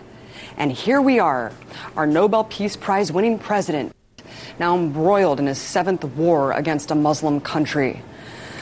New York Times journalist James Risen said it best when he tweeted the Khorasan group is kind of like the Kardashian group. They became famous even though they've never really done anything. Apparently, that's what the war on terror has become life imitating reality television. Now let's break this up. So yeah, uh, yeah, they didn't exist. the The Khorasan group, the Khorasan was a was was a name that had enough lore that they figured they could get away with it. Uh, it's kind of astonishing. It's it's sort of unbelievable, and it's Chris. Yeah, Chris. Yeah, be careful you're not falling into another trap here. What's that? That they're trying to distract you with showing you that yes, maybe this group is fake, and yes, maybe this group is made up to deflect the possible thoughts and feelings that ISIS or ISIL, ISIL uh, was created perhaps through our indirect weapons and information. Right, and right. So be careful. Okay. Be careful. Okay. Because they may be trying to go, look over here! Chase. Look over here! You better stop because uh, you're starting to sound like the Iranian president at the UN who said that ISIS was the creation of the West. As the United Nations General Assembly meeting is underway in New York City, one particular meeting that may be a sign of improving relations is that between British Prime Minister Dave Cameron and Iranian President Hassan Rouhani. It's the first meeting between the leaders of those two nations since 1979. Now, Rouhani addressed the General Assembly today. RT's Marina Portnaya is in New York with more. Iranian President Hassan Rouhani delivered his second address to the world body this morning, and like so many other world leaders, the focus of his speech centered around the rise in terrorism. President Rouhani blamed the growing epidemic of extremism on certain states and accused certain intelligence agencies of putting blades in the hands of madmen who are now sparing no one.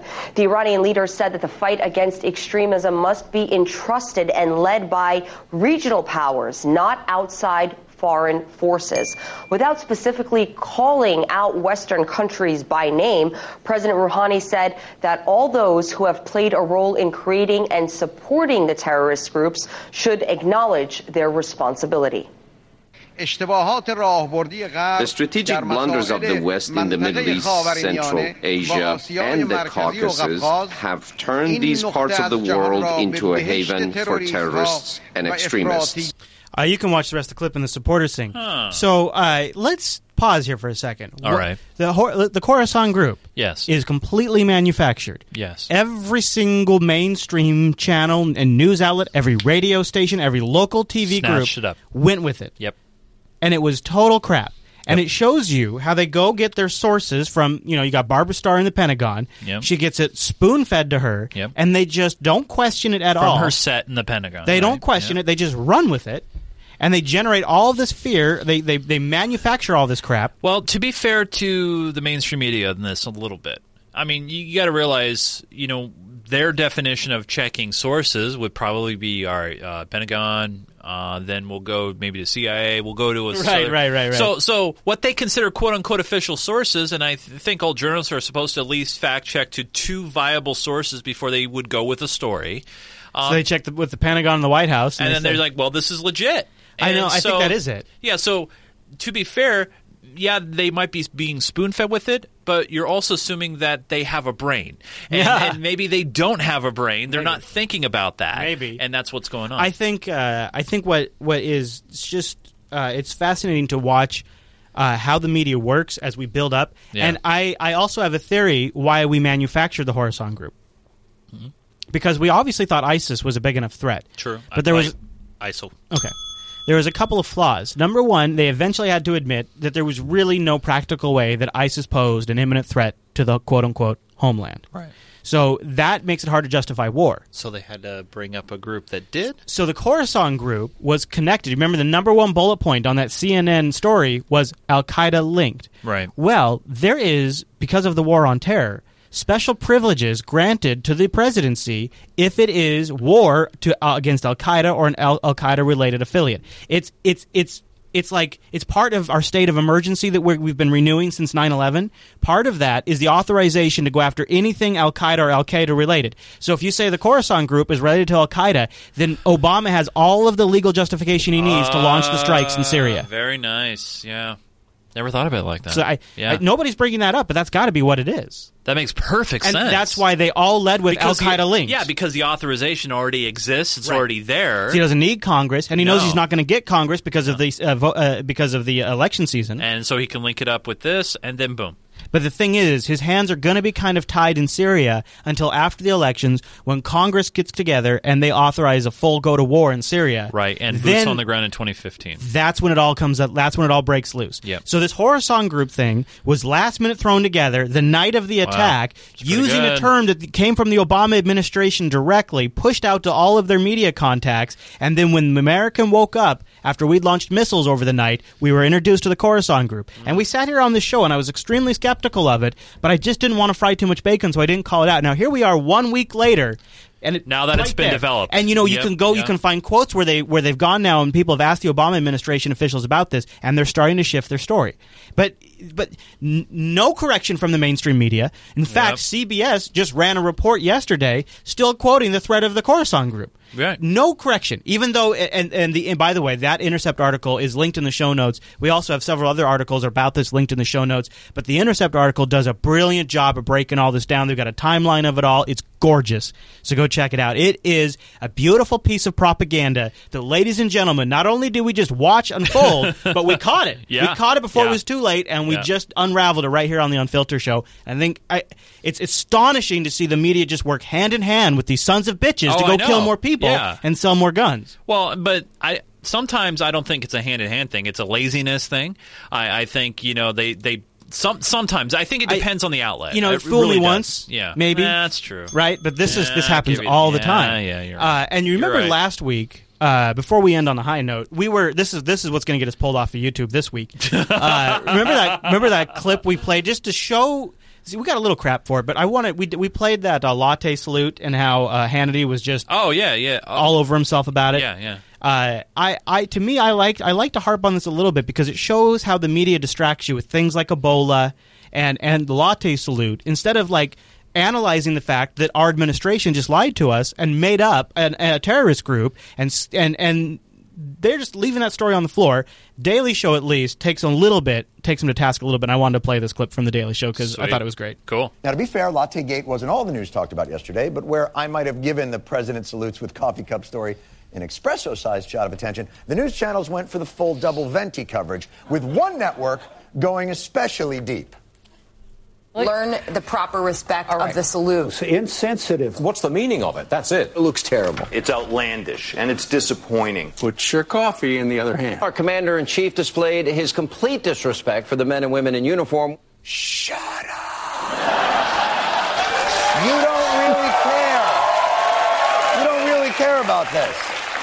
You, there, you have no principle about this. You're just trying to score points. This is why it bugs me. This is why it bugs me because they I know inside, I know that as a person, he doesn't give a crap. I know he doesn't care, but yet like Jon Stewart says so so simply, he just tosses it away. But it's it's truly what bothers all of us. It's like Hannity is playing some game and no one else has the scorecard. You don't really care. You don't really care about this. You, there, you have no principle about this. You're just trying to score points in a game that no one else is playing. Here's how we know. It's an arrogance that he portrays. These people uh, put their lives on the line for us. You're right. Show the respect. Salute these these guys. So the principle here is show respect for the people who are putting their lives on the line for this fight. Here's Eric Bolling on that very same episode. the first female pilot piloting for the UAE dropped the bombs on ISIS on Monday night. Would that be considered boobs on the ground or no? First of all, forget the rampant sexism in that statement. Second of all, she's a pilot, so whatever gender specific equipment she might be carrying is in the air. And thirdly, what was the quote that someone said earlier in your program? These people are putting their lives on the line for us. Show respect. So you and all your false patriotism. When Bush took us to war, any criticism was shouted down as treasonous. When Bush took us to war, any criticism was shouted down as treasonous. But a president you don't like has the country poised on the same precipice? No transgression, no matter how immaterial and ridiculous, is too small to cite as evidence that this president isn't as American as you are. You want a hot cup of cognitive dissonance? Watch this. Would President Bush ever do that? Yeah, are we are we surprised? For, I mean, after all, we got a chai swilling, golf playing, basketball trash talking, uh, leading from behind. I got no strategy. Uh, Osama bin Laden is dead. GM is alive. A community organizing commander in chief. How disrespectful was that? Yeah, yeah. Now, while Palin in a bald cap was feeding us a steaming bowl of liberal epithets, he drinks chai. So that means when he sucks in the back of a Volvo, it has that cardamom zing. But in their haste, they forgot. Wow. Oh, so the there question, would President Bush ever salute the troops with a cup of coffee in his hand? And the answer is no, because his hands were too filled with dog, a Scotty, out of respect. So here we've got two presidents, both sending the United States to war, citing the same legal authorities, both without any seeming exit strategy, and both holding in their hands while saluting our troops. but in their diseased minds, only one did that because he loved America. The other did it because he hated it. We'll be right back. It shows you how they distract people and get everybody fighting, get Yep. everybody's tribes, get everybody's tribes upset. That way, everybody goes to battle with each other and bickers over all this stupid shit. Remember, uh, Chris, what do I always say on this show? You always often say, And Fox News, like every other news outlet, is involved in the television ratings Oh, and keeping know, I people watching. I know, I know. I know. I and same thing with Jon Stewart to be equal and fair. I mean, it's um, you know, it's it's one of those it's one of those things where it's just like I know. Fox News. I mean, and, and CNN's guilty. Fox News is guilty. Well, RT is guilty. And really, everybody's guilty. I would like to see Jon Stewart tear the media apart about the way they just lapdog this Coruscant group. thing. Yeah. I would love to see him go after that. Granted, he only gets thirty minutes, right? So well, maybe John Oliver could do it then. you know he should. He should. I mean, because really. he gets like the long segment to talk about Right, whatever he and- wants to do. And they really have the resources to really blow that thing out and show you all of the fear pumping that they really pushed. And at least HBO's giving it away. Like, if you want to get a sample of that, go look at last week's overtime folder, and it was just fear, fear. Yeah. It's fear porn, like massive fear porn. Yeah. All right, well, we got a couple of high note things to uh, finish up on. We have a. Should we- let's start with the national one, and then we'll go to the local one. Okay. Okay. So Congressman John Fleming was at a big speech. He gave about a. Uh, I'm trying to remember. I think it was about an hour speech about how bad cannabis is and how addicting it is and and all of this stuff. Uh, but uh, all of it was pretty mundane and boring and stuff we've refuted in the past. However, he ended it with a new twist that I really enjoyed. He argues that the war if we if we end the war on drugs it will lead to bigger government and if we keep the war on drugs it will lead to smaller government so uh, this clip My will- brain hurts. yeah this clip will uh, explain it'll it'll explain the uh, logic for you chase Now, my libertarian friends argue that taxpayers and society in general should not make or enforce laws that dictate to them how they should behave or what they should do with their lives when, when it comes to drugs. My answer is it is the same taxpayers who will be required to take care of you and your family once drugs have led to your broken families, broken lives, and broken bodies. If you truly want a smaller government, then you will oppose the legalization of marijuana. Yeah. Are you getting it? Huh? So, uh, so here is the here's the circular logic that they get into. Okay. Uh, marijuana and cannabis, whatever you want to call it, are extremely addictive. Why are they extremely addictive? Because we have so many kids in treatment centers, or so many adults, whatever whatever crowd they're playing to. Because we have so many people in treatment centers getting treatment for and marijuana of, addiction. And of course, he quoted these sources, right? I mean, well, it is true. That is, Yeah. it is. There's, there, and I'll tell you why. There's a huge number in in rehab centers, people quote unquote recovering from cannabis addiction, and here's why: when you get busted with cannabis, see. you have going. two options: you go to jail or you go to rehab. You go to treatment. So even if you've just smoked a joint and you get caught, Ah. everybody picks treatment. So it artificially, by a huge amount, inflates the addiction numbers in treatment centers. Very so then guys Yep. like Congressman John Fleming go out there and quote the high addiction rates and then say, well, look, look at how crazy it would be if we legalized it everywhere. Because then imagine how explosive addiction Yeah, would be. you're And it would be a massive taxing when really we spend billions and billions, maybe trillions if you if you include all the money we spend on jails to house everybody that is a victim of the war on drugs. There is there is no possible way if you actually think about it to say that keeping the war on drugs keeps government small. It is so opposite of the reality. No, it's so and it- not. and it's it's based on Yeah. respinning of these numbers, these little facts. Yeah, It's yeah, you're right. Yeah. And these it, and, and and meanwhile, families are destroyed. It damages our culture and it damages our society, and it makes us less competitive in the global marketplace. But you know, whatever. Hey, you know what? Got to watch out for that big scary weed.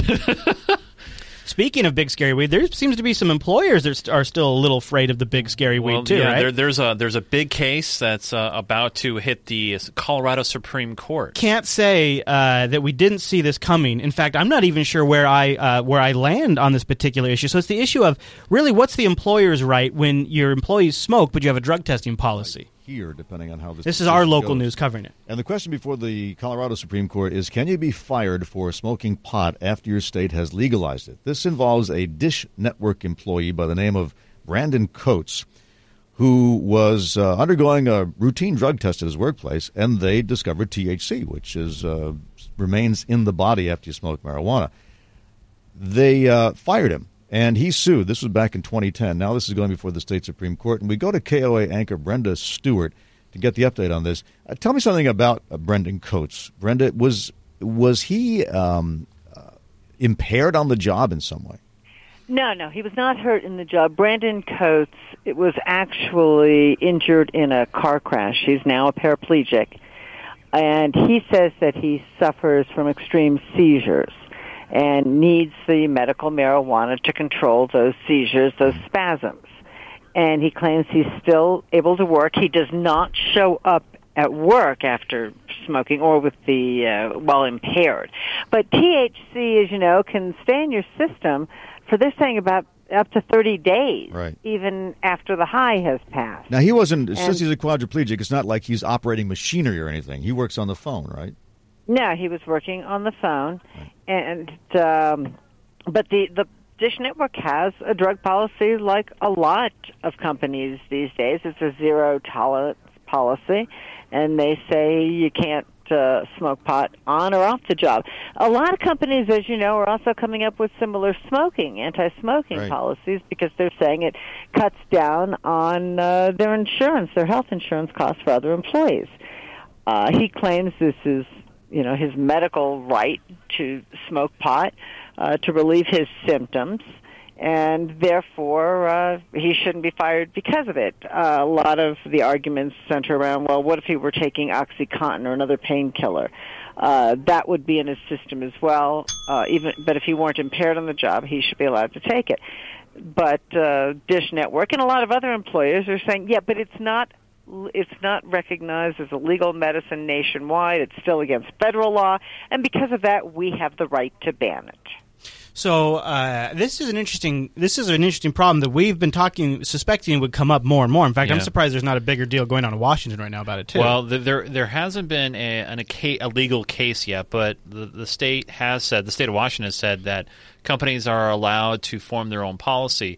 The the argument here that's going to be happening in Colorado, which will have ramifications. Oh, for sure. Is the the employ uh, the employer is saying, well, you know, it's against federal law the the argument from the the, the, the the guy that the Dish Network employee, his argument is he's not stoned at work. Yeah, he, he's he's fighting uh, a, a law in the state of Colorado, basically saying that I was fired uh, for following something law, uh, lawful, Legal at home. legal at home. Basically, the, the law states if you're doing something lawful and it is on the books in the state of Colorado, it's a law. It's recreational and medical. Yeah. Uh, that I cannot be fired for doing something lawful. However, that's where the argument is. Dish is like, well, no, it's not lawful in the federal I, sense. I have a couple. I have a couple of ideas on, on maybe how companies can address this. My first idea is maybe a more nuanced drug policy and not a blanket drug policy. Mhm. If you have a quadriplegic, maybe you could have a case exception. A. Uh, B. Maybe you know for people that are on phones, you have a different standard than people driving. I want to know why the hell he was piss tested and he's on the phones. That doesn't make sense. Well, sense. it's like a lot of places I've been to. There's just a blanket drug test policy for everyone across the board. Well, like at my place of employment, they don't they test you at pre-employment, which is usually standard at most places, and the only time they ever will if they they would ever test me or any Oh, oh, employee is if you get in an accident or Right, yeah, something yeah. that happens on company property. He Uh, got an accident off company. It was property. off company Yeah. property. So here's my other thing. Yeah. So, anyways, new more nuanced drug testing. Yeah. that they could just implement that internally and just say, okay, we have different. Cla- they already have their job classifications. Yeah. they could just say some classifications don't have drug testing based on the requirements and responsibilities of that job. Right. The other thing is, is we clearly need to come up with a better way of testing. Uh, because uh, it, this testing the THC level in the blood is insufficient, and what we need to do is maybe more like if somebody if somebody's going to work somewhere here. Okay, Chase, just follow my line of thinking. right, okay. Say you're a workplace that has a drug test policy, and you want to, and I I want to request an exception from you. Okay. Let's say then you say, okay, well, so you're acknowledging you smoke pot. And you say yes, and I'm requesting an exception to your drug testing policy, and I, I I'll sign right here on the dotted line. You know, here's a contract or whatever you call it. I will never I will never be uh, in, inebriated when I'm working. Right. Then maybe what they do, and now this sounds crazy, but think about this. Maybe they have you smoke a blunt, have you take a, a cognitive test, and then have you take a cognitive test when you're sober, where they so Mm. is they it a blunt that they provide you? I don't know. I'm just. I'm just, I'm just, Yeah, this is the rough yeah, idea. yeah. Anyways, the idea would be so they have a gauge test of your mental facilities. How are you mentally performing on your job compared to your baseline versus your stone line? And I don't know how the hell you do this. Maybe you have to have multiple baselines. But what I'm trying to say is measuring the THC in the blood level is too primitive. And if this is 2014. We should be able to come up with a more clever way to measure this. Yeah, uh, It's agreed. insuff- It's, insufficient. It is- Agreed. it is not analogous to testing how much alcohol is in your blood. I mean, wh- what what bothers me the most about this particular situation is employers. You know, they provide medical insurance, obviously, and you know they don't want to be stuck holding the bill for any situation you know involving marijuana because of the fact of it being illegal on a national scale. But that being said. Uh, prescription medications. There are hardcore prescription meds Yeah. that, Oh, that, that run laps around marijuana. and and leave you screwed for days. Yes. So uh, you could take it over on the weekend, and on Tuesday you can still be screwed up. or or a guy uh, that decides to get drunk every single night, um, and you know, uh, Yeah. But then it's not in his system, you know. But he, maybe he's maybe he's been sick and he's degraded his body. He doesn't sleep very well, so he's I- tired on the job. And he, I mean, there's all of these things. And the testing, my testing idea, the more I think about it, it kind of sucks. But what I'm trying to come at is how we can do this without without it being a piss or blood test, because this measuring the THC thing has got to go. Well, it's got to be another way. Yeah, and and usually there's thresholds. I mean, Or here's a crazy idea. Or stop it. And if they just screw up at the job, you fire them. And if they don't screw up at the job, you don't fire them. well, you know, the worst thing is Because you know, I, I got. You, I mean, you could you could you could go, right, you, you could go to a party. Let's say you're going to a party. Yeah, exactly. You're hanging out with friends. and something happens, and you don't even know. Like you have a brownie. Hey dude, hey, dude, you guys want some brownies? And you're you're de- you're delirious. It's not fair. It's not. It is not fair because it could last for 30 days, and it's extremely common in a lot of states now. California, Washington, Colorado are just a couple of the popular ones, but there's lots of states that have some form of legal marijuana, maybe medical only. It's extremely common. It is not fair to hold people to something that can accidentally happen. That's number one. Yeah. That's number one. Number two, I think what what really bothers me about this is it pre-assumes uh, something that is disgusting about our culture is that we do not recognize that we are all flawed human beings. And just about every one of us has some vice that other people would not approve of that would not be societally acceptable. But instead we all have to pretend like we're these perfect porcelain representations of human beings. And god forbid of us any of, any of us have any flaws that we need to nurse with something. And if you're flawed you can't be here. And i don't want anybody flawed around me because we're all perfect. And if you're not perfect i might not be perfect. Honestly, Chris, it's going to take a uh, a major corporation, and and I think it's just going to take one. a major one. I'd say anything over a thousand employees. I guess you would consider major. It's going to take one major company to stand up and say, you know what, we're okay with marijuana. We're okay with it. Um, you know, if you're in a state that's rec- recreationally, oh, you know, legal, you're okay. If you're medical and you show us a valid card, slip, whatever, you're good to go there. But I think it's going to take a major company to step up and say, you know, we're not going to get rid of a good employee, Yeah, someone that's quality Yeah, over 'cause this. I, I also don't want to come on and say. I, I also feel like um, if you know if the employer feels that job requires somebody have a certain level of uh, faci- faculties, and they've decided for their business it cannot be a cannabis smoker, I think it is their right to say, "All right, we're going to test you." What I would like to see is the reasons for that to be everything except for how they perform in their job. I would like to see all those other ones removed. If it isn't job performance related, I would like to see it gone. Yeah. uh, and that's where I stand. on it. Yeah, no, it, it'll be very interesting to see how. Here's the here's the thing. It's going to end up at the Supreme Court. I know it will the the U.S. Supreme Court. Right now, it's in the Colorado Supreme Court. Whoever whoever loses is going to appeal, Hmm. and it's going to be escalated. Yeah, you're probably And- right. And it's one of those situations where, and I've already made the Red Book prediction on this, and I think Chris has made one as similarly as well.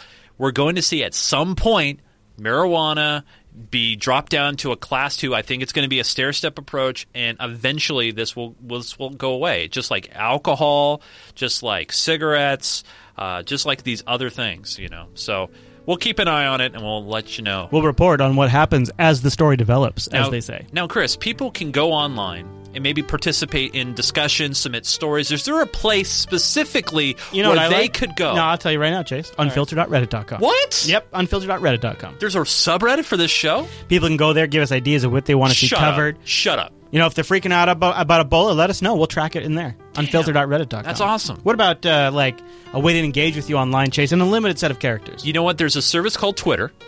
Uh, it's really cool. It's really hip. You can download apps. It's amazing. You can go to at Nunes, N U N E S, Hmm. and uh, submit your stuff to me. Now, Chris, do you are you on this service I'm as thinking well? about it. I'm You thinking, thinking about I, I, it? so I parked uh, twitter.com slash Chris LAS. Ah, very nice. I'm just using it for like interacting with community, announcing live events, schedule changes, asking questions, things like that right now. We'll see where it goes. That's right. Very very handsome sign there. Thank you. Yeah. Thank you. Twitter.com slash Chris L-A-S. Chase, uh, I hear you got a website with some content on it. It's back! GeekGamer.tv, the Yes. great return. Yes, that's right. And it's fun stuff. We just posted uh, our thoughts and feelings about Microsoft purchasing Mojang Studios. Oh, boy. Uh, and Oh, boy. It was such a big episode. We had a lot of things to discuss about Jeez it. Louise. What happened while you guys were out? Summary? Uh, jury's still out. We'll Yeah. see what happens. Yeah. Yeah. GeekGamer.tv. All right. you, man. Uh, don't forget, you can join us live, jblive.tv. Check out jupiterbroadcasting.com slash calendar. That not only will convert it to your local time zone, but if there's any schedule changes, well, guess what? You'd see them there first, jupiterbroadcasting.com slash calendar. That's right. jblive.tv for the live stream. And a really big thank you to all of our Unfiltered supporters. Patreon.com slash unfilter to keep this show going. We need new supporters, too. That's right. Thank you so much for joining us, you guys. Go Giants! and, we'll see you right back here next week.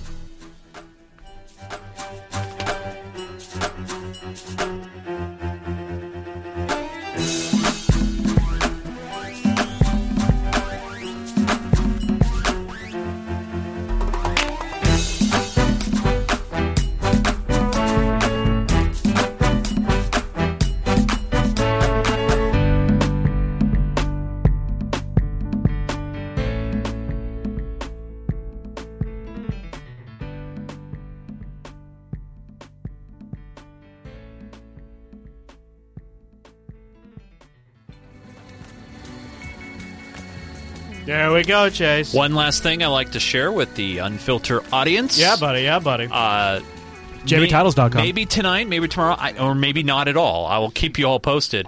Uh, but the local news affiliate here in Seattle, King 5 News, uh, we're looking to talk to people who have cut the cord and no longer get cable or satellite. And I'm one of those guys. I reached out and they want to chat with me about possibly doing a news story about cord cutting. Uh, so um, if that happens, I'll let you guys know. I'll share links on my Twitters and uh, keep you guys informed as well. All right, I'm submitting a few sto- uh, title suggestions. I, I I had mine. I've submitted I've submitted the Khorasan scam, the Khorasan scare, and the Khorasan fear Khorasan fear porn. I like the Khorasan scare. I like that. I also like uh, ass, the American Security Service. JBTitles.com. I don't fear porn. I do not fear porn. I won't do porn, but I don't fear it. Ebola all the time by Will Riker.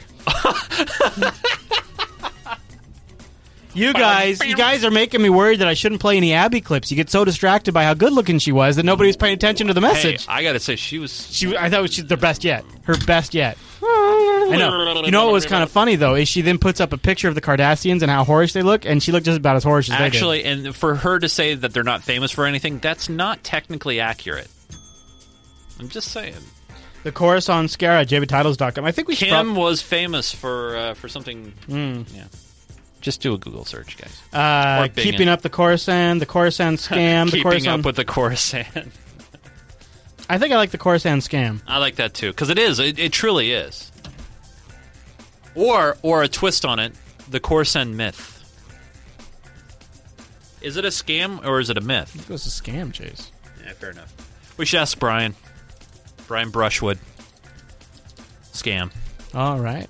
Scam school. Mm-hmm. All right, the Khorasan, the Khorasan scam's coming up at top. All right, I think we're gonna go because this is like a long ass show today. Yeah, I got to run away. Yeah, all right, buddy. All right, everybody. Thank you for joining us today. You guys were uh, on fire in the chat room. You guys bunch totally of firecrackers today. Totally firecrackers. Fired Uh, up, ready and to so go. uh, join us tomorrow for a Tech Talk in the morning, and then Tech Snap in the afternoon. Alan's back from his trip. Should be a good show. Sweet. Yeah. By by the way, Chris, you know, just to let you know, my price is two billion dollars.